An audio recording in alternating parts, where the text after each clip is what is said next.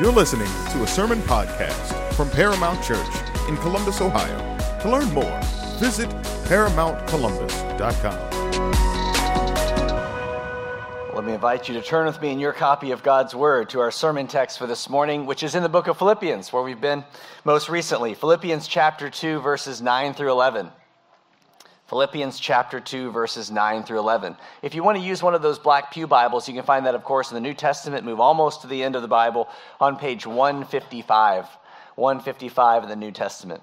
We enjoyed a really wonderful Easter Sunday morning together as a church last Sunday. And it was an amazing thing to see as well the number of voices that we had gathered together. I don't know if this was said earlier this morning, but I think we, we had 154 people here. We, we only have like 145 chairs.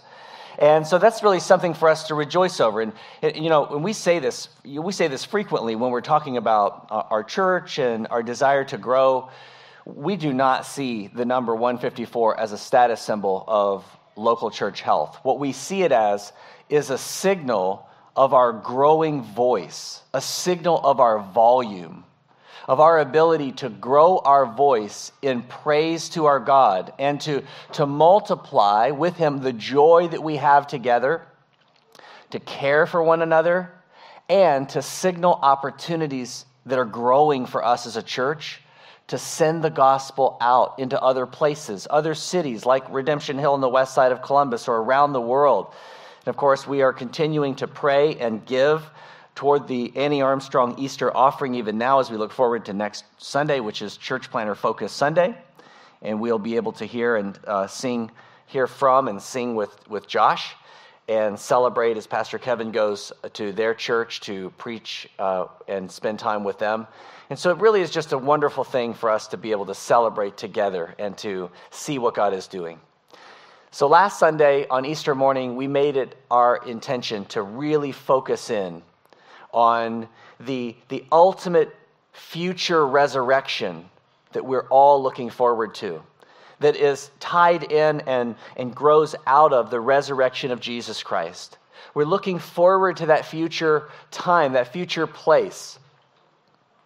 But this morning we want to return back to Christ in his present exaltation. Last Sunday, his future, us with him, his future exaltation but today his present exaltation. And we want to gain some real clear encouragement as we consider what does it mean that our Lord is exalted? What does it mean that, that he is high and lifted up, that he has this exalted position as we see this morning? We see his, his exalted name and we consider the purpose of his exaltation. What does that mean for us, and, and how can it increase as we're considering, in particular, through this preaching series in the book of Philippians, our growing happiness? We're, we're pursuing together the happiness that is in Christ. That we, in the midst of good times and bad times, in, in uh, times of prosperity and in times of loss, in times of peace, in times of conflict, we would like for there to be a thread of God's unending happiness, feeding us and filling us and comforting us. And so, this is one of the reasons why we need to focus in on these key truths about our King, like his exaltation. Now, I think one thing to remember uh, at the outset as we come to this text in particular is that all of the truths of Jesus, one of them being that he is exalted, one, that all of those truths are inexhaustible. There's nothing that we as creatures, and certainly as fallen creatures, could ever do to exhaust our possible understanding of something like this. What does it mean for Jesus to be exalted? We will never get to the end of that. And all of the other infinite glories of his attributes will always remain beyond us. There will always be something else that we're striving to grasp more of him. But that's what we want to do. We, we want to, to not try to do them full justice because we can't, but to take from them something else, to continue moving forward and taking steps to, this morning, expand our vision and our understanding of what does it mean that Jesus is exalted. That's one of those truths that I find in my life to be hard to get my, my hands around. It, it seems really obvious, and I say that, but I so often, with many of these things, I so often have to look in the mirror and ask myself, do you really know what you're talking about? Do you really know what that means? Could you, could you explain that? Sophie and I started playing a game a little bit recently, which is the define an ordinary word game. And this is where someone tells you a word and you have to give a definition of it. You think it's easy.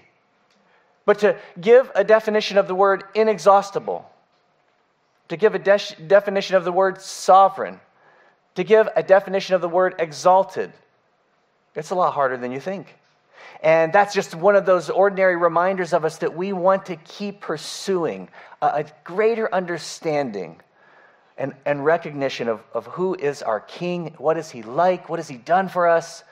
We'll never get to the end, but we want to keep taking in truth. So we want to do that this morning as we think about what it means for Jesus to be exalted.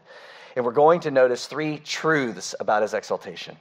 We're going to see first Jesus' exalted position and then Jesus' exalted name, and finally, Jesus' exalted purpose.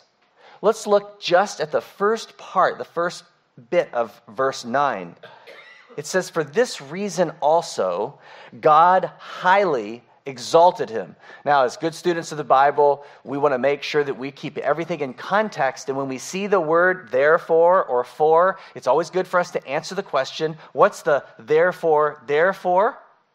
What is the for there for? And the only way to do that is to go back. So if you want to turn right back to verse 5 of Philippians chapter 2, we can pick up the real meat that is driving us into this, this idea that Jesus is exalted. Verse 5 says this this is that passage that we know very well, even from just not long ago, a couple weeks ago, that reminds us of the attitude of Jesus Christ in his redemptive work in the world and the attitude that he in the gospel is offering for us to have like him, which not only glorifies God, but magnifies or maximizes and grows our happiness in him. This is what it says in verse 5 through verse 8. Have this attitude in yourselves, which was also in Christ Jesus, who, as he already existed in the form of God, did not regard equality with God something to be grasped. Remember, we talked about how that means not that he let go of his divinity, he didn't let go of his, of his exaltation and his glory, but he didn't consider those things a matter of grasping after them to keep them, but rather he humbled himself. It says in verse 6 he already exalt, existed in the form of God, did not consider equality with God as something to be grasped, but emptied himself by taking the form of a bondservant and being born in the likeness of men. Being found in appearance as a man, he humbled himself by becoming obedient to the point of death, even of all the ways someone could die, death on the cross. It's an incredible picture of how Jesus, we used the word two weeks ago, condescended he came down into our world and, and became one of us, and He lived and died and rose again for us, among us, so that we could be with Him. This incredible humility is what we've just been seeing. And now, notice that the focus, the, the main actor or character in the passage has suddenly shifted. The passage I just read and from two weeks ago is about Jesus and his condescension. Now the shift is to God the Father and his exaltation of Jesus because he humbled himself. Because Jesus humbled himself for the sake of redemption, God exalted him for the sake of glory and increasing joy among his people. We all love, especially in this country, we love a rags to riches story. But not to be outdone, the story of redemption that we're seeing uh, uh, play out in these verses is actually a riches to rags to riches story. There aren't very many of those, but we, we appreciate those too. We, we like to see that as human beings, as creatures. One that, that comes to mind actually is, is a very interesting story I, I had not heard until recently, which is the story of, of Walt Disney. Now, everybody is saying, here he goes again. In fact, I, I heard somebody uh, had said, I wonder if somebody put him up to it last week. I, I dare you. I wonder if you can squeeze Aladdin into a sermon. Let's see if you can do it. I don't play games like that. I was actually a full willing participant in, in bringing Aladdin into the sermon to help us understand the Word of God. And I'm going to do something like that again by invoking Walt Disney. But the story of Walt Disney is very interesting because Walt Disney was uh, in the 20s, 1920s, he was, he was a very successful animator already in his own right. He had an animation studio, and he had one particular character that was, that was driving his success, and that was Oswald the Duck. But then what happened was a series of events turned his riches story into a kind of rags story. He actually lost the rights to Oswald the Duck. The Great Depression set in and tanked his business, and suddenly he was at the very bottom, scrambling around trying to make sense of his business and his life until he came up with another character we all know to be Mickey Mouse, who then shot him back up and way beyond anywhere that he had been before. It's that kind of story. That's the kind of story, though, though infinitely more important, that we're seeing in the work in the person of Jesus in his redemptive plan. Because he didn't start out with, rich, with rags. He started out with riches, the King of all glory, the King of heaven. His redemption story is like no other. No one has ever been higher. And he, of his own will, out of sheer grace, humbled himself, condescended, and made himself low and no one has ever been lower. And as a result of that, as we see this morning, God the Father then exalted him to a position, again, his rightful position, at which no one else will ever be higher. This is part of what makes the gospel an amazing story because Jesus did this voluntarily. No one no one goes from riches to rags voluntarily. Not in this world. That's why he is otherworldly. That's why he is, he is entirely different and, and separate from us in that way. And I'm going to be honest with you this morning. I don't know why. I don't know. There are certain things that, that I think, eh, eh, despite all of my searching and all of my reading and thinking, that are just they're locked away in the mystery of God's mind. I don't know if they will ever come out. And that's one for me. You may have a better answer than I do. My answer why did Jesus do this? I really don't know. I know some of the answers that we try to get at it, but it's even then it's it seems like I still don't totally I don't totally understand. Why would you do that? Think about this the triune God of all creation, prior to creation, was completely, fully happy in themselves, Father, Son, Holy Spirit, in perfect joy and happiness, in perfect glory. There is nothing to gain. And yet, he chooses to bring about this world and he even ordains, without being the author of it, the fall of mankind into sin. And then he works his redemptive plan in it. I'm telling you, I don't know why, but I know that he did. And I'm thankful that he did. I don't know why, other than simply that the Bible says he does it for his own glory and for the joy of his people. You know, actually, we haven't talked about this a lot because we, we, tend to focus on, on describing our church as being about making the gospel paramount because our church name is Paramount Church. But you know that our church has a motto. We have a kind of mission statement, and it goes like this We are celebrating the gospel to the glory of God and to the joy of all people. That's something we're going to try to highlight as pastors more and more and bring that more as, we move into our second decade of life. Bring that into clearer view and see how it clarifies who we are as God's people moving forward because we've been seeing so many great things as God is building our church and we've gone through so many different kind of mile markers over time.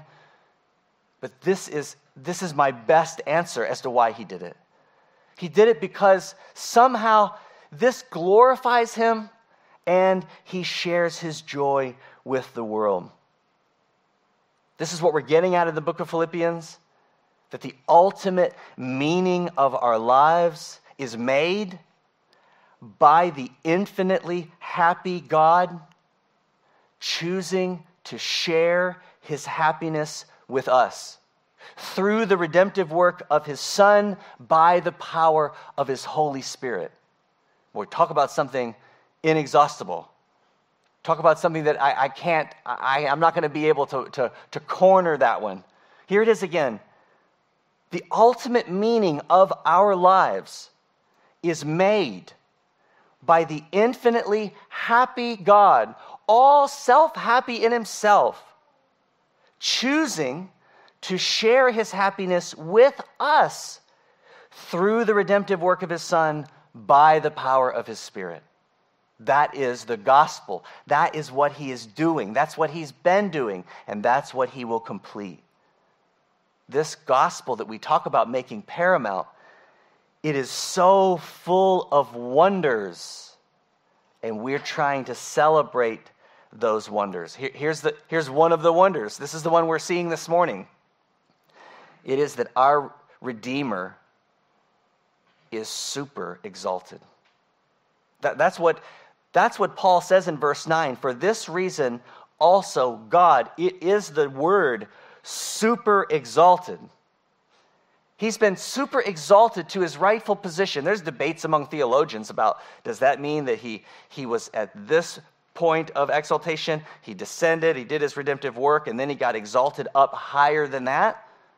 I don't think so. But again, there's lots of things that I don't understand and know. What I do know is this Paul is putting on display for us a key truth that we need in our lives, and it is that the king in whom we have entrusted ourselves is super exalted, and we belong to him. We are united with him. We are attached to him. We are tied to him. We're strapped into a harness with him and He's never going to let us go. He's never going to un, unhitch us. He's never going to cast us off. He has done a work in His super exalted glory to make us super happy in Him, and He is going to keep us.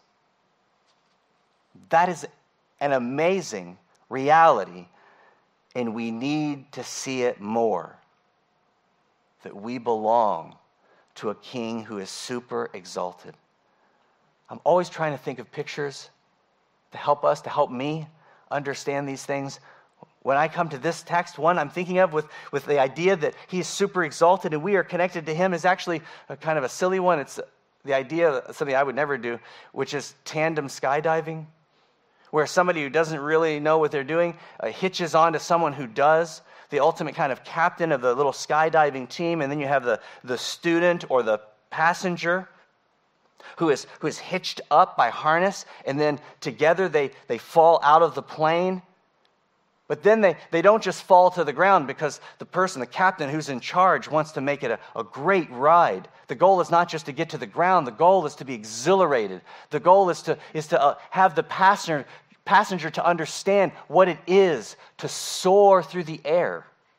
And everywhere that the captain goes, the passenger is right there but it's not just one passenger, it's, it's, it's every believer in this room, it's every believer in the world. It's every person that God, by sovereign grace, has chosen to hitch to himself, to velcro to himself, and never let them go. We belong to him, and he is super exalted. This comes out all over the place in Scripture, all over the place in in Paul's writing. Paul writes to Timothy in 2 Timothy 2, just this little bit. Listen to this. The statement is trustworthy. If we died with him, and we have, we will also live with him. Big understatement. Big understatement. We're not roommates. We're going to live with him. We belong to him. We're going to live with him in his super exalted position. We will be with him if we endure, and we will. We will also reign with him. It's another way of talking about his super exaltation. So, here, let's put this to use in our lives this week. Here's the application Rejoice. That's the application to every passage of Scripture for us in Christ. Every single one. That's why we've said over and over again the most frequent command of the Bible is what? Be happy, rejoice, be glad, celebrate in the midst of all kinds of circumstances. Rejoice that you are united to a king who is super exalted. So, this is how we can apply it. Rejoice in the fact that he is exalted and that you are exalted with him. This is not some kind of weird religious ego trip, cultic kind of thing where, where we exalt and get arrogant about how we're children of God and we, you know, you can't say that to me and you can't treat me that way because I'm royalty and all. That's not what we're that's not what we're talking about. We're talking about being united to a king who humbled himself and came down to take us to be with him. And he's humbled us and given us the same kind of attitude that causes us to cry out in dependence on him, not independence from him, but to seek in him all the joy that he has to give. All of the glory that we can ascribe to him because he is super exalted so God the Father exalted Jesus to this position, super exalted position. But not only this, listen to this, it's getting better because Paul keeps trying to unpack it. He, he's giving us just swelling, swelling, marvelous, glorious kind of truths for our lives. He says that he also gave Jesus an exalted name. Okay, verse 9. For this reason also, God highly exalted him and the end of verse 9, bestowed on him the name which is above every name. So God the Father bestowed on Jesus in his exaltation, because of his redemptive work, the name that is above every name. And that name is Lord. The name he's given is the supreme name and you cannot have a more supreme name than capital L O R D, Lord. This is not merely a name of preferred superior letters put into an order that add up to something meaningful. This is the name of super exaltation. It's the name Lord. Everyone, everyone has a name. No one has a name like this. Everyone in here has a name, and your name has meaning. It's one of the most fascinating things of parenthood is to get the, the baby name book and look through it. It names you, like the way they sound, and then match it against what it means and, and make sure that you're good with that. Parents do that all the time. These books fly off the shelves because the meaning of your name, it says something. Now, we have to be honest. Not all of our names mean the same thing. I looked up a few of them of people who might be here today. Sandy, man's defender. That's a pretty good one, Rob. Cameron, crooked nose. But I'm, I'm right there with you. My name, Rush, means field of dense grass fitting. Matt, gift of God. Lauren, one who wears a crown. You both you hit the name jackpot together. Great names, all of them. But none of them have power. Some of them can have wonderful meaning and, and they can be, be so elegant and beautiful and, and, and important, but none of them have sovereign ownership attached to them. But his does. Because Jesus' name is exalted as Lord. But again, notice this. We, we can't just assume that our interpretation or definition of the name is what it means. Because everything in our world has been tainted by sin. It's all been twisted and, and perverted, and, and we have a hard time making sense. That's why we need God to reveal himself to us as he has. But notice that, that he is Lord in a way that we don't typically think of. Typically, we think of Lord as a kind of arrogance of control, a kind of self centeredness, an ugly kind of self centeredness. But instead, his name, Lord, he is Lord in self contained joy in the Trinity. And he is the kind of Lord who gives his joyful lordship to his people by showering them with grace, dying in their place. That is worlds apart from any way anyone in this fallen world has ever used the name Lord. No one has ever been a Lord like that except for Christ. And so he's taken this super exalted name and he's put on display such an incredible, satisfying, joyful meaning, all in the way that he has dealt with us. Because he's a different kind of Lord. You might remember in the Gospels, particularly in Matthew chapter 20, John and James, who were known as the sons of thunder, they got real excited about the future coming kingdom. And so they started asking some questions about what it would mean to reign with him and maybe where we could sit. And Jesus might, maybe you could save us a couple of those seats of honor so that we're like real close to you because it's going to be a good thing when, when our Lord is seated and reigning, and we'd like to be close to that because maybe we could get in on a little of that. And, you know, could you save us the seats? And you might remember what Jesus says. Listen to this. After hearing this, the other 10 disciples became indignant. They, they knew something was wrong with this, with the two brothers. But Jesus called them to himself and said, You know that the rulers of the Gentiles lord it over or domineer over them, and those in high position exercise authority over them. It is not this way among you, but whoever wants to become prominent among you shall be your servant. And whoever desires to be first among you shall be your slave, just as the Son of Man, the Lord, did not come to be served, but to serve and to give his life as a ransom for many. God the Father has not only given Jesus the super exalted name Lord, he has entirely redefined it. And he has redefined it in a way that welcomes people like us to him, to know him and to find comfort in him, and that he would bestow his grace and satisfaction on us, and that he could which is what we're trying to learn, that He could and He alone could make us truly happy. So, how can we apply this? It's, it's another way of rejoicing, like it was in the first. Rejoice. When you hear this and you see the difference between the lords of the earth and the Lord of heaven, rejoice that it is not to be this way, lording it over, domineering among us and rejoice that it's not that way with our Lord. It was put so succinctly, so powerfully.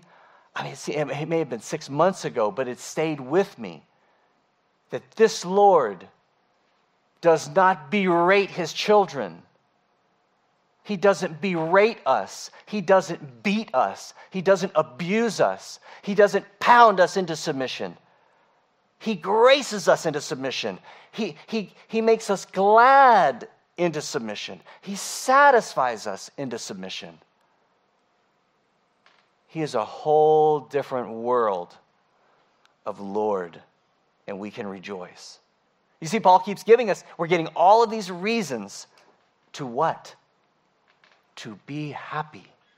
Be happy in Christ when you look at him and you see him for who he is. Rejoice. Finally, we see this morning why his name, Lord, is powerful. how it's powerful. What is the purpose? What is God the Father going to do with this super exalted position for his Son?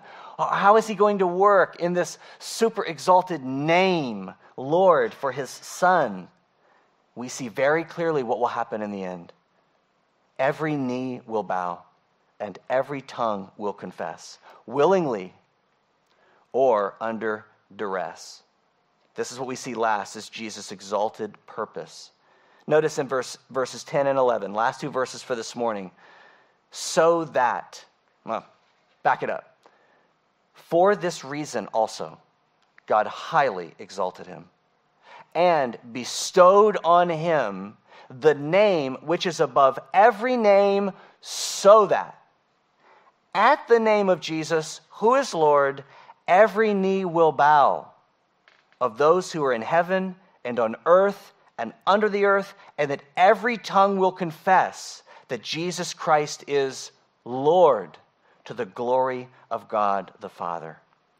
The purpose of exaltation is glory for Jesus and joy for his people, but we want to make no mistake. And we don't want the world to make this mistake. It's why we press out with the gospel. It's why we're honest and truthful to preach the whole counsel of the Word of God. We don't just preach the, the comfortable things, we preach the uncomfortable things. We don't just preach gospel, we first preach law because we want the world to be aware that everyone is involved and everyone has a responsibility before him.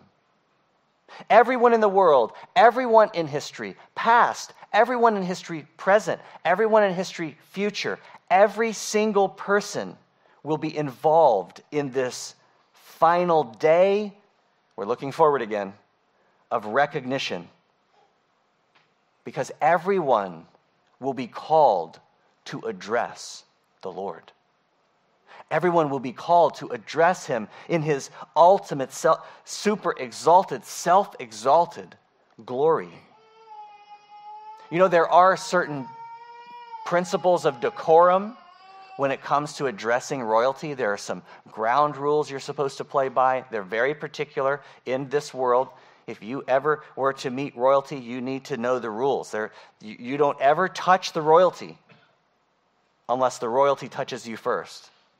You don't ever extend a hand for a handshake unless the royalty shakes first. You have to wear the proper clothing so that you're prepared in the presence of this royalty. You have to stand in a certain place. You have to be prepared with all of the decorum. But, but in all of it, there's, there are two big ways that every person, when meeting human royalty in this world, two big ways they must address. One, you must address physically, and you must address verbally. It's the same kind of picture that's painted for us here to help us understand what that day will be like and help us proclaim to the world what that day will be like. First, that his lordship, as we're seeing, is over all created reality. Notice what he says here that every tongue will confess, and he says, Those who are in heaven and on earth and under the earth that's a way of saying that, that everyone in created reality will be called in to address the Lord, the royalty. The heavenly beings will be called in. Those who are living on the earth will be called in. Those who have died on the earth and now are under the earth will be called in. And we're assured that two things will happen. Notice the physical and the verbal address it will happen for every single person and every single being. One, every knee, every knee will bow. Every knee will show the physical address that is proper before the super exalted royalty. Every knee will bow. Now, we hear in that, I hear in that, this really charged language that, that, that, tends to, because of the law, kind of strike fear in our hearts about that. You know, we think about what that would be like, we think about our, our, our loved ones who are, who are not believers, and, and, and they may bow a knee before him. An entirely different relationship than, than we have come to have with him by grace. But I also see something else. Notice what this says about our world. Notice what it says about the mission that we've been given. Every knee will bow. This is a kind of picture that's painted that the people around the world, wherever they are, will bow, their knees will touch the dirt. It's that kind of picture. And that just reminds me again and encourages me. I hope it encourages you and us as a church to take really seriously our Great Commission. Because this is what the Great Commission is about it's about knees all around the world bowing. It is about knees taking a place and showing their, their honor to Him and their, their, their commitment to Him, their place in His kingdom. We want to be evangelistic, we want to be good news people. This is a reminder of, of why and how. We want knees to bow in all corners of the world. And that is what will happen. But also, notice what else it says that every tongue will confess and there's that name, that Jesus is Lord.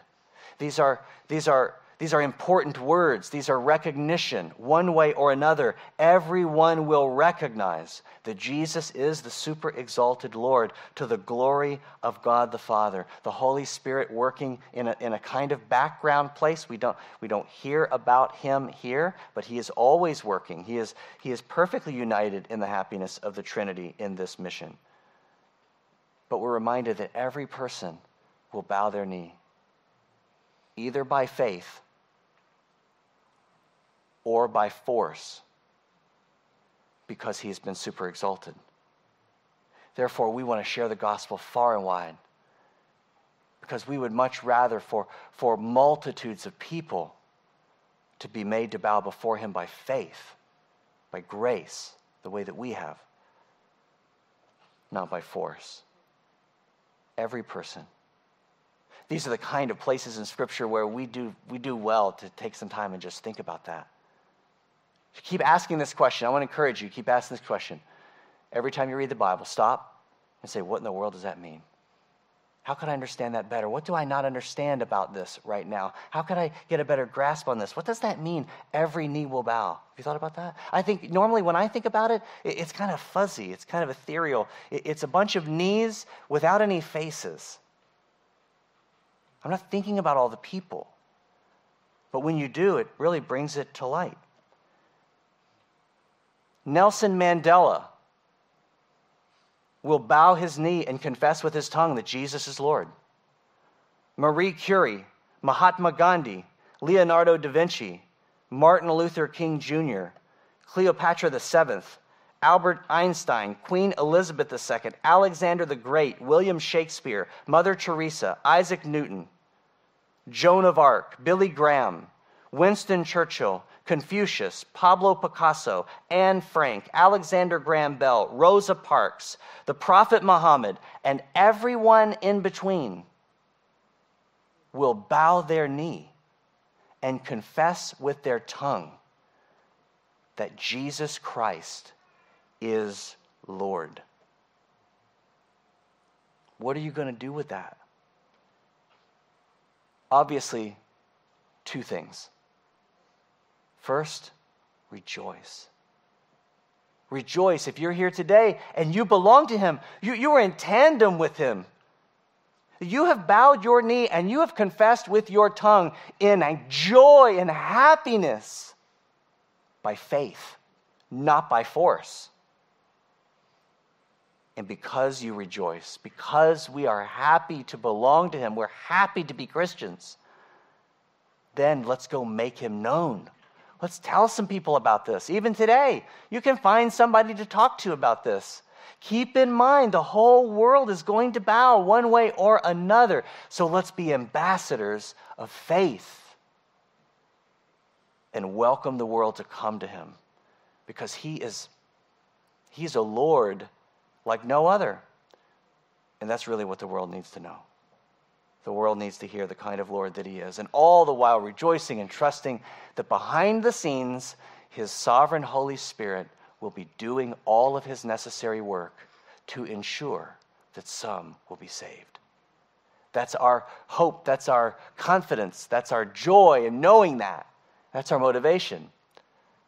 And that begins here. There could be somebody here. It starts right now. We want you to know that if you do not belong to Christ, you can come Ask God, call out to Him. If your heart will, call out to Him and ask Him to give you everything that you need so that you can believe in Him.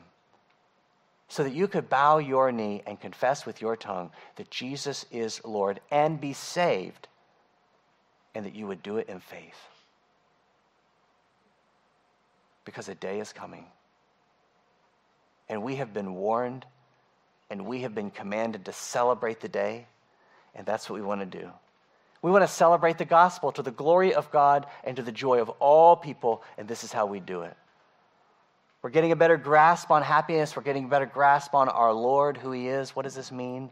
And we're really praying. Please be praying that God will work in these truths, that the seeds that are falling into our hearts would, would grow up and bear fruit that's what we want to see. We want to see God use us, and we want to see God glorified, and we want to see sinners full of joy.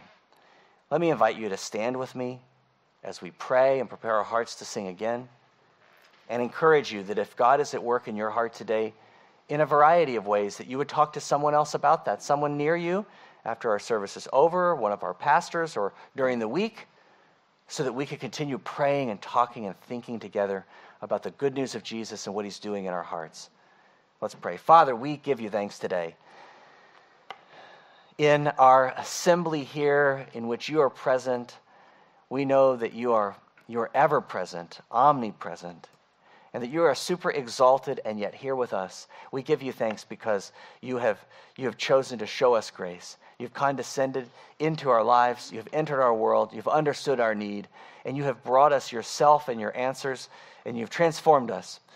Lord, sometimes we don't feel very transformed. Sometimes we feel like we're falling behind. Please remind us of your faithfulness. Please comfort us in the truth that you, you are at work in us and we can trust you. And help us to, to, to draw close to you and to know you more. We, that's what we're trying to do. So, Father, please help us.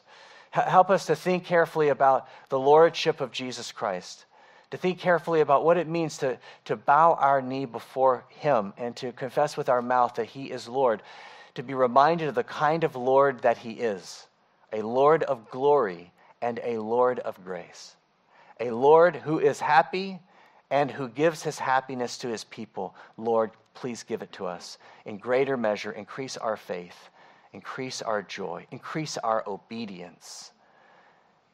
We pray this in Jesus' name, who is our Lord. Amen.